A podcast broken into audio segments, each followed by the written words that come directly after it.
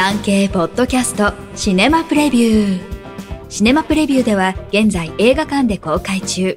もしくは今後上映される作品から産経新聞文化部映画担当の編集委員がピックアップしたプレビューを4作品再構成してお届けします。なお上映予定は予告なく変更される場合があります。最新の上映予定は各映画館にお問い合わせください。1作品目1秒先の彼台湾映画チェン・ユーシュン監督の1秒先の彼女を天然コケッコーなどの山下信弘監督が脚本に工藤官九郎、主演に岡田将生と清原果耶を迎えた豪華夫人でリメイクしました。岡田が演じる郵便局員は何をするにも他人よりワンテンポ早いのが特徴です。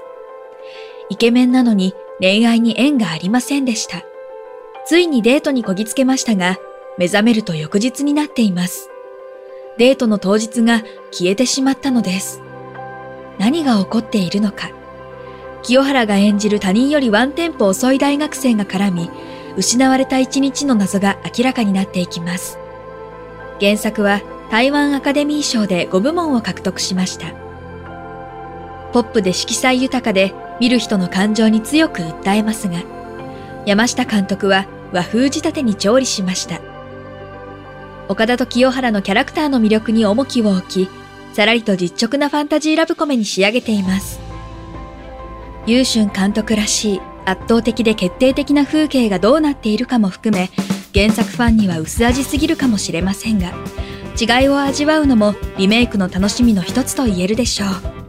全国で公開中。上映時間は1時間59分です。2作品目、キャロル・オブ・ザ・ベル、家族の絆を奏でる歌。1939年1月、現在のウクライナのイバノ・フランコフスクであるポーランドのスタニスワプフが舞台になっています。同じ屋根の下で暮らすことになったウクライナ、ポーランド、ユダヤの3家族。第二次大戦下、ウクライナ人の母親が両親を失った子供たちを必死に守る姿を描きました。映画のタイトルのキャロル・オブ・ザ・ベルは、ウクライナの民謡、シェドリックから生まれたクリスマスソングです。歌が得意なウクライナ人の娘が大切な場面で幸せが訪れてほしいと願いながらシェドリックを歌うシーンが印象的です。監督はウクライナ出身のオレシャ・モルグネツ・イサイェンコが務めました。ウクライナとポーランドの合作です。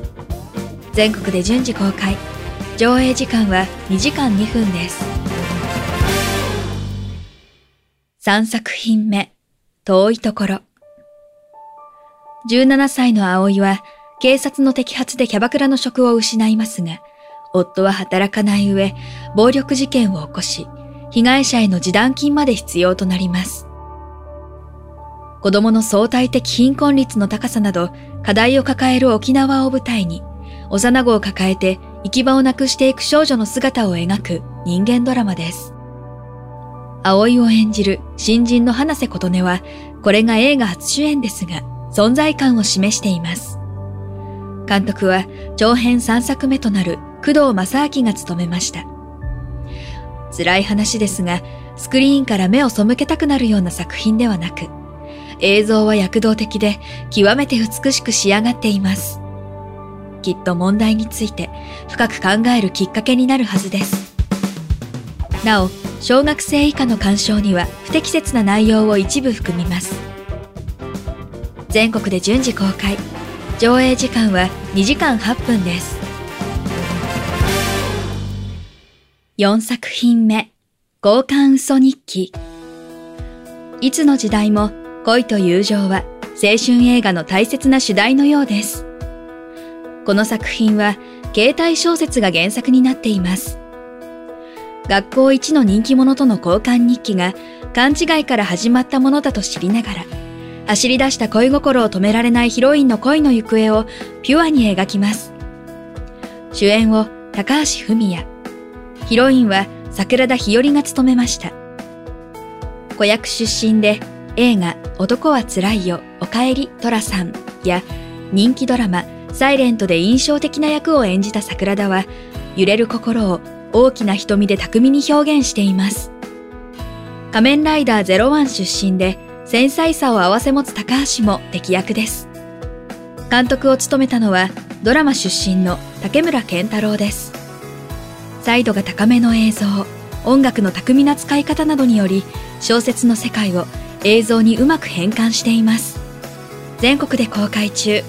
上映時間は1時間50分です。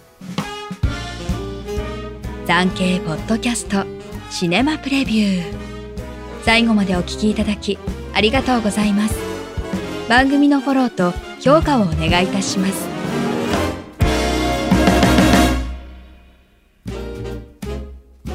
ウェブ、産経ニュースのエンタメページでは映画に関するニュースのほか、テレビ、演劇、芸能に関する情報など最新ニュースを毎日アップしています。概要欄のリンク、または産経ニュースエンタメで検索してください。以上、今週の産経新聞シネマプレビュー。ナビゲーターは徳重みどりでした。